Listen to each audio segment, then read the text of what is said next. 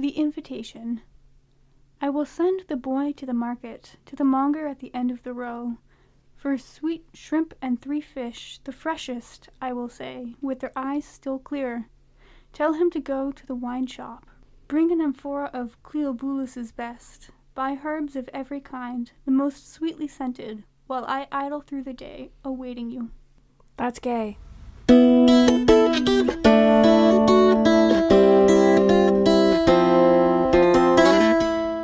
Welcome back, Orange Slices. I'm Noelle. And I'm Caitlin. And this is the Attolian Archives, your Queen's Thief reread podcast to help you recover from Return of the Thief. It is April 10th, 2022. And today we are discussing Chapter 8 of Return of the Thief. I do still sometimes want to say Thick as Thieves when we do You know, the intro bit. I feel like Yeah. Thick as Thieves, it rolls off the tongue so well. Chapter 8 of Thick as Thieves. But no. and this is a pretty calm chapter. This is kind of just like a slice of life, mostly about Pheris's lessons. And he's forming this new relationship with Relius, and it's sort of different than any relationship that he's ever had before. He's trusting Relius, and Relius is trusting him. hmm And it says at the at the beginning of the chapter that um, Relius has no official position in the palace anymore, except his unofficial position is unassailable. He's a royal favorite. Mm-hmm. Um, and that that's still like causing issues. The current secretary of the archives uh, is nosing around in this chapter, going through his papers when he leaves, putting a lock on his office. And he's upset that he didn't get Relius's office. Yeah, even though his own office is better located and bigger, it doesn't have the vibe, the spy master vibe, and it's it's interesting that he's still doing spy master stuff. Do you think that's more of the you know if you're underestimated, you're in a better position to do sneaky stuff deal? Well, It's funny because that's what they hit you with all the time. his here. position was always, to some extent, unofficial. Like he's the true. secretary of the archives, but everybody knows that that means the spy master. And now he's nothing, but he's sort of still the spot. Like Yeah. he, what he was doing was already under the table, That's true. so he can just keep doing that under the table stuff. yeah. I do wonder what the new guy is up to. Yeah, it seems like they've kept Relius for the stuff that they feel is really important because they trust Relius way more than this new guy who's just hired and they don't like him. He's in the probationary period of employment at Walmart. And I mean, imagine if you get hired to do like a really important, prestigious job, and the guy that they just fired, they keep calling him. and not only did he get fired, but they put him in jail. What does that look like from the outside? and you don't even get his office. like, he gets to was keep his office. disgraced, put in the dungeon, Tortured. Then they're like, okay, but never mind, we like him again. That was just a little oopsie, but we were still in love with him the whole time. Um, and we get we get more insight into him in this chapter. We get to see what his whole house looks like, which is always a good indicator of people. It seems nice. His apartment. He has beautiful maps everywhere because he's a cartographer, which is cool. he has music and two flutes, which um, implies that he sometimes plays music with someone else. Mm-hmm. He's so fleshed out, and he's so fleshed out so suddenly. Yeah, he's got all these different dimensions now. It talks about his r- relationships with other people too, not just Teleus, but Pheris narrates uh, that by this time he had found out about uh, Relius getting arrested because a former lover of his, you know, used him for the Medes. And you would think that Relius would be done with love and lovers, but Pheris has seen a veritable parade of them. And multiple arguments when he's shown someone the door. He's a very popular guy. And yet, with the, the invitation poem that we read in the opening quote, it was copied for him by a friend, and he says, Yes, someone loves me very much, even with all my faults. And he says, Don't make that face, someday you'll be in love. Pheris is like, No. No. Pheris's non-specific age is specific in this chapter. Mhm. The the the non specificity is very On deliberate. purpose, Yeah. It says that he, uh, Relius asks him how old he is, and he, he counts out the number of years, but it doesn't tell you how many years that is. And Relius says, Oh, you seem much younger, which I can tell is on purpose. Yeah. And Relius is kind of baffled by Pheris's interest in math.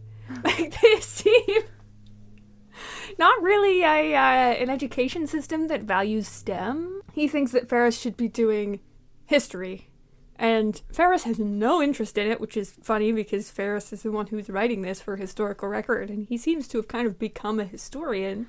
And Relius is more interested in teaching him also what's going on now these days with other political powers, Mm-hmm. which is we get. It seems like more info on the continent than we than we've ever had before, um, which is kind of cool, and also maybe foreshadowing for later. Uh, he says there's a uh, the Braylings are expanding their trading empire, and the Apidi Islands are afraid of being overrun.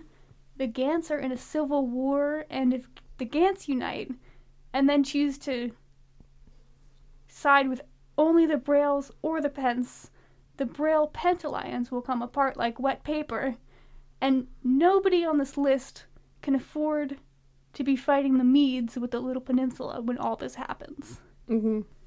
So I kind of read this as like a when it says like oh if if the Gants consolidate power, then that's gonna cause trouble for the rest of it. Like reading it for this second time along, I was thinking like oh maybe this is part of foreshadowing why the continents are scared of the Aetolian Peninsula Yeah. consolidating. You know. and everybody's looking out for number one. hmm And the balance of power is so delicate, can kind of shift at any time. But this is the chapter where Pheris learns the value of leaving a record, because he's sort of uninterested in learning to write, even though Relius keeps telling him, This is your voice. And so Relius shows him the 500 year old poem and explains to him that we still have these words because this person wrote them down. hmm And then, of course, Pheris grows up to write this account, which is ostensibly not a record of himself, but of history, but it is a record of himself. I mean, mm-hmm. he didn't need to write about any of this. This is all very personal. Yeah. And what do you think it means that after we've had a bunch of myths in the previous books and sometimes several to a book, that this is the only inserted text we get in this book? It's so different than anything we've seen before. Yeah, we we did see in Thick as Thieves one poem, but that also had other myths in it too. And this is very personal. Mm-hmm. It seems to be the myth or the inserted text that's in the in the series that might be the most connected to the characters. It's one a gift from one of them to the other, and it's not just like oh a random story we happen to be telling that happens to have like metaphorical resonances with our lives. Yeah, it's meant to communicate something. And it's like it's a record of somebody's personal feeling. Yeah, And it's it's written down. It's not oral tradition. true. Uh, and of course, the stories that Kamet tells in Thick as Thieves are written down, but they're uh, sort of holy texts and they're written on tablets. Whereas this is somebody took a pen, presumably of some kind, and wrote it down on a piece of paper. Teleus appears briefly in this chapter.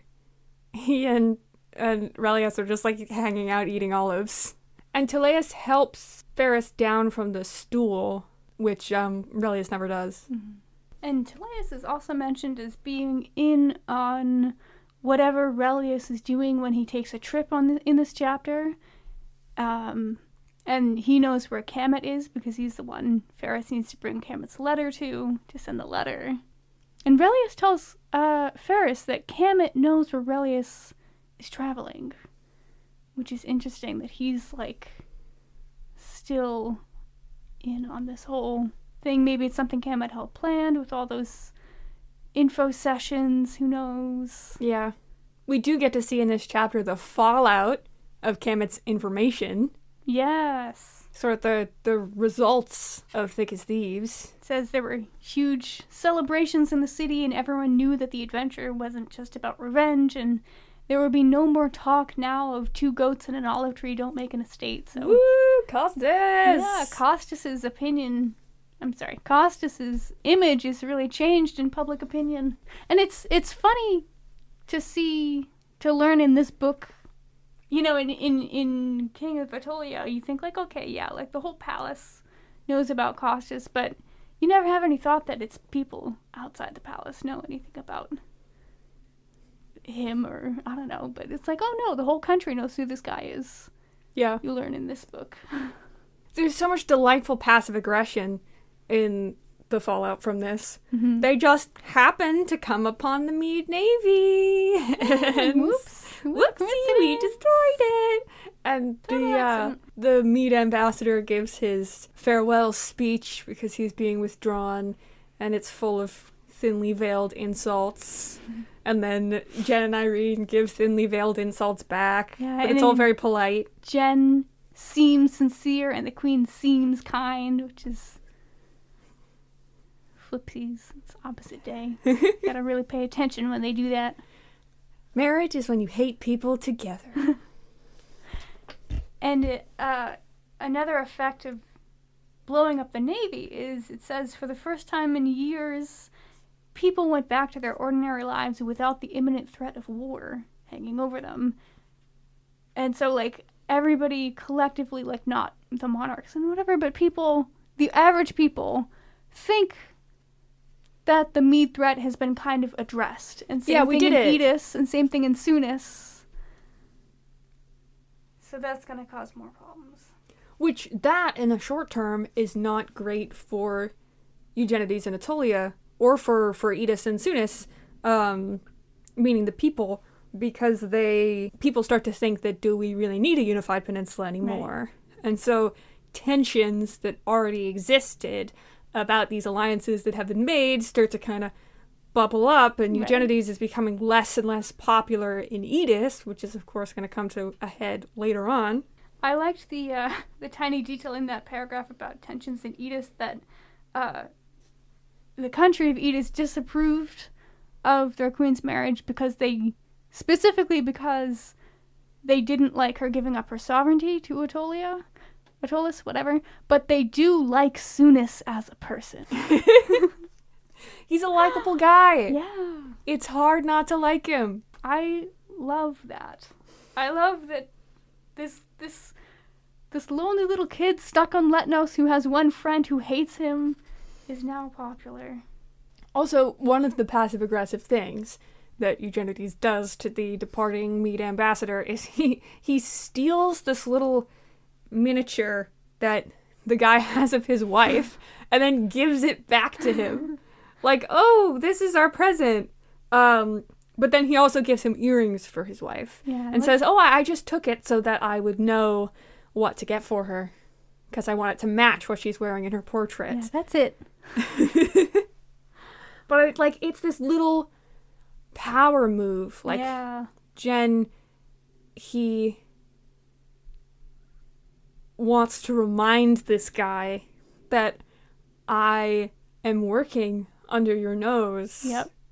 It's something that you keep in your pocket at all times is not in your pocket and I have it. hmm I apologize for borrowing it without your permission. Psych. and it's sweet that Melheret loves his wife. Imagine being an ambassador or something like that, and you get sent somewhere and you're just away from your family for possibly years. Yeah. How long has he been there? years i think but i think in in european courts they would take their families Yeah, I was just about They to say that. I'm wives. surprised that he wouldn't be able to bring his wife. i would guess i mean if i were writing the series i wouldn't have put that in there because Nahuseresh had to be single in Attolia to court the queen Yeah, but then he does have a wife he does. so would have been awkward if she was in the country I mean, it's unclear if that's different, like when Attolia sends ambassadors somewhere. Yeah.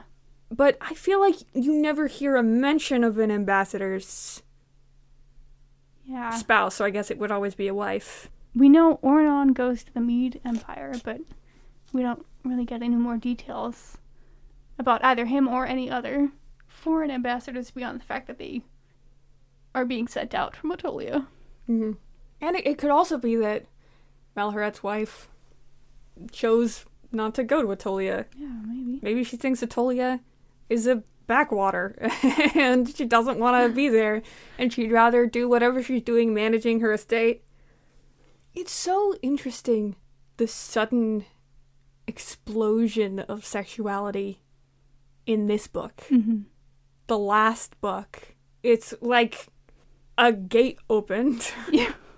And when like when Relius talks to like in from this chapter you don't quite know yet that Relius and Teleus are lovers, but when Relius is talking about love to Pheris, Pheris thinks about examples of romantic love and sexuality that he's seen in the palace, and it's a a real range. Yeah, it's like now he knows why the male guard Legoris is staring with, with such whatever sadness and misery at Baron Zortix's younger son. Mm-hmm. uh, when he's he's narrating, if this friend who copied Relius's poem had loved him for years, he or she was quite the anomaly. Yeah. It's clearly a world in which uh you were expected to make a heterosexual marriage, but like relationships are like there's not a there's not a taboo on same gender relationships, which is um you know has been true historically in many times and places. But to have that, I mean, it's so just like markedly different from every previous book, and I can only attribute it to like changes in our real world, Yeah. changes in young adult publishing. Kind of similar to what Tamora Pierce had to do, that she has a um, the parents in her Circle of Magic series, which I don't think you read that one. Uh, they're two women who have had a house together for years, and they just raise the kids. and it's never stated that they're lesbians until, uh, like the 2006 book Yeah. came out and then like the 2008 book was allowed to say that they're in an open relationship It's amazing how much has changed in the industry yeah just since we were kids. I remember having to really hunt for queer content. Um our high school had a, a shelf in the library of all lgbt books that you could just take without checking out Mm-hmm. but i was just thinking about this the other day that all of those books like i, I bought some of them when i was younger and they're all steeped in an environment of like you know like it's it's they're written by gay authors but the uh the what's it called just the the atmosphere of all the stories is you're in a a place of threatening homophobia like Yeah. it's like all the kids are being threatened to get thrown out of their houses or whatever. Like there's always something actively threatening, which but that was like the only literature we had in high school. Yeah. Uh, keeping you a secret, and Yeah. on my mind. yep. Deliver Us from Evie. Julie Anne Peters novels. Mm-hmm.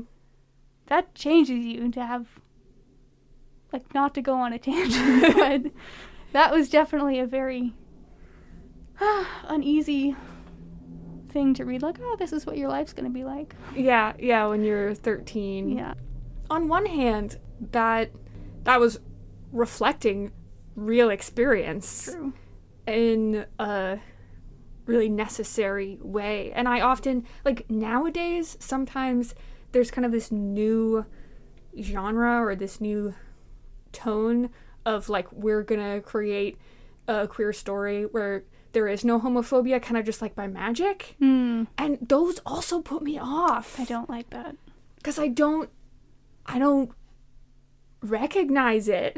but it's also true that in this story there is not really any overt homophobia either and it works here Yeah, because it feels.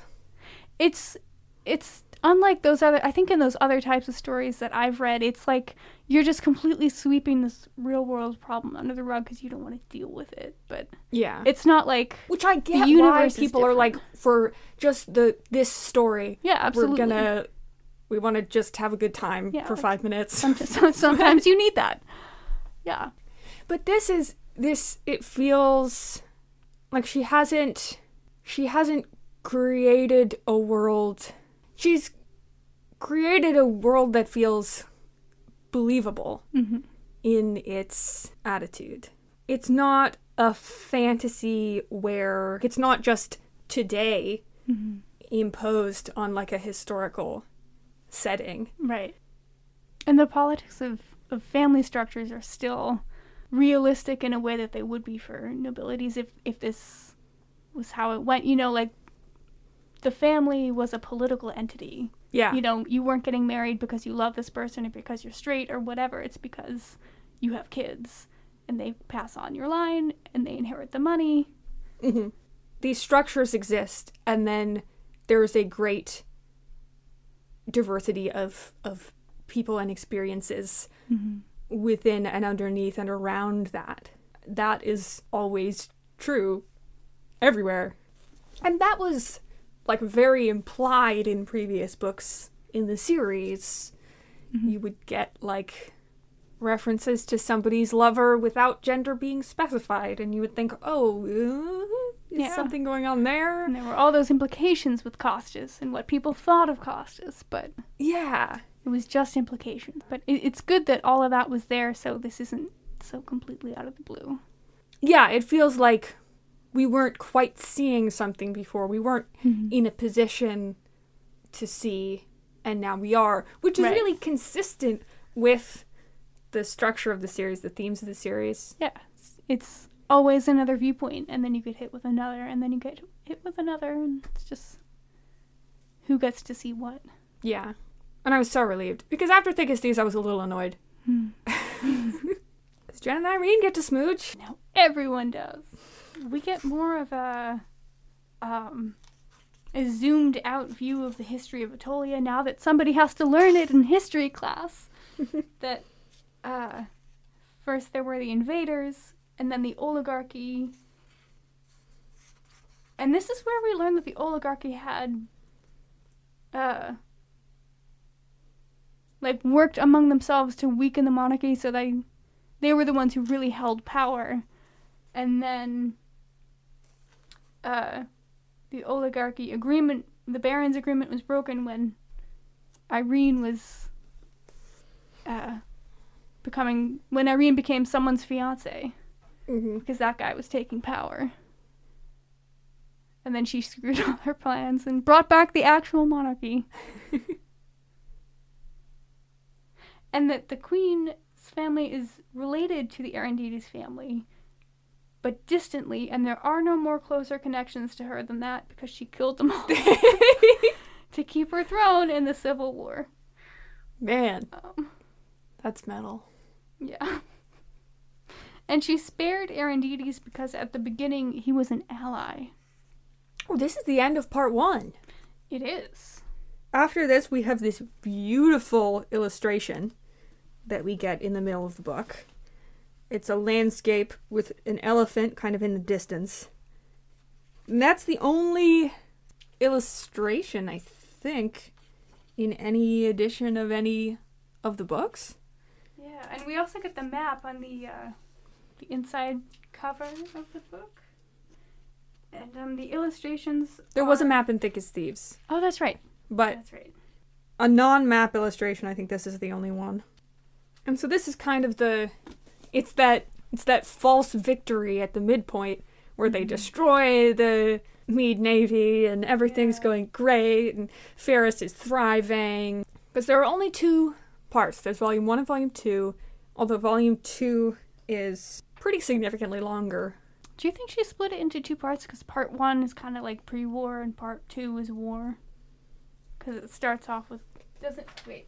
Am I right that it starts off with Costis on a horse? Yep Yes. yeah Okay. Yeah, I think you're right. Because, like, you were talking about, this chapter ends with, like, oh, the specter of war was lifted and we're not mm-hmm. worried anymore. and that it's it's also on a on Pheris's level. It's like a, a peaceful, a restful chapter. Daily life. He doesn't have any huge contentions, like the attendants aren't trying to kill him, and his grandfather's not doing anything. Juridius isn't in it, you know, like all that other stuff that's happened to him. It's basically like, problems. what could possibly go wrong? Nothing. Yeah. And we smash cut to Costis on a horse. Because we end with basically a list of what could possibly go wrong. Yeah. Like in Eddis, in contrast, sentiment was only growing against the High King. Even in Sounis's own country, there were rumblings that the Medes were no longer a threat and that the need for a union of the three countries on the little peninsula was over. Relius warned me that Erondites hadn't given up any more than the Mede had. That's the last sentence. So you know that something's coming down the pike. And you know, with that sentence and the rest of this about Erondites, I shouldn't have been blindsided that he was working with the Medes, but he was in the tent, and I was like, "What? What's that guy doing there?"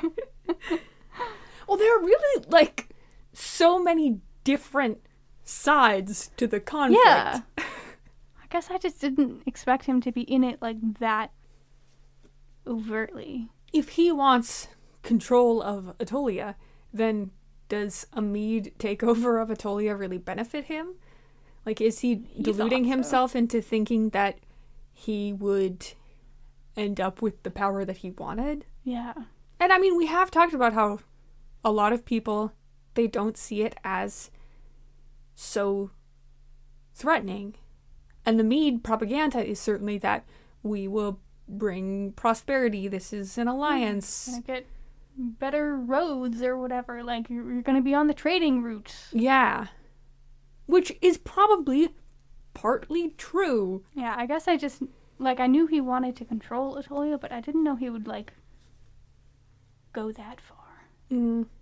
But I can see how he would think he would, you know, get maybe he'd be the number two or whatever once the Medes actually take over. Yeah. Kamet's letter that comes to Relius that Pheris reads, uh, the letter that we also see a little bit of at the end of Thick as Thieves, um, that's an intricately folded letter that Pheris opens because he wants to see how the folds unravel. Um, and I just I read that and I remembered in uh, Thick as Thieves and Queen of Attolia, there were a bunch of folded letters in Kamet's experience with Nahuseresh. So I'm like, oh, is this a Mede way of sending messages? Mm-hmm. It sounds interesting because, like, if the folds aren't unfolded or like if they've been messed with, you know that somebody's read it. But But didn't Kamet tell Pheris how to fold it back up so no one would know? yep, So that seems easy to get by. yeah. And then Relius says like, oh, if it gets to you unopened, you're safe. But like, what if someone just closes it? Yeah. And I suppose Relius did know that Pheris had messed with the letter. but So he watched Pheris do that. So. Mm, Hmm. But yeah, Kamet would always open and then reshut Nahuseresh's letters to spy. yeah. Doesn't sound very foolproof, but the folding system does sound really cool. We get another hint that Gen is still keeping an eye on Pheris. He left a, a box in the garden for Pheris because he found or spied on Pheris's little hiding spot under the bushes. Also, small thing. When he gives Pheris the map, says, But this one is yours, said Relius. To keep, I wonder? Relius nodded and tapped the key hidden under my shirt. Outed in the garden, he suggested. Typo! Ah, We have found it, page 165 of the first edition hardcover. Aren't you embarrassed? I'm not very fun at parties.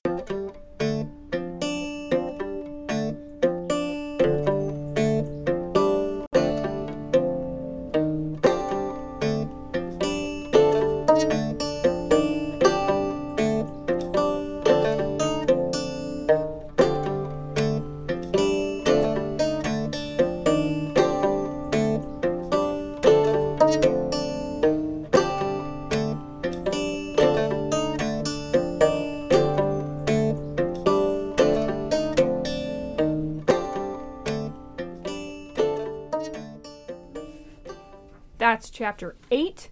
Next time, chapter 1 of part 2, where we get Costis, we get horses, we get spies, and we get a whole lot of love. Send us your comments, questions, thoughts. Chime in at AttolianArchives.tumblr.com.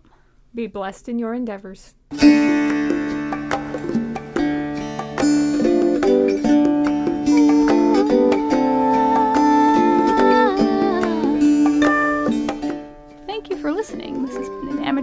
Production. Find us on iTunes, Stitcher, Google Podcasts, anywhere podcasts are available.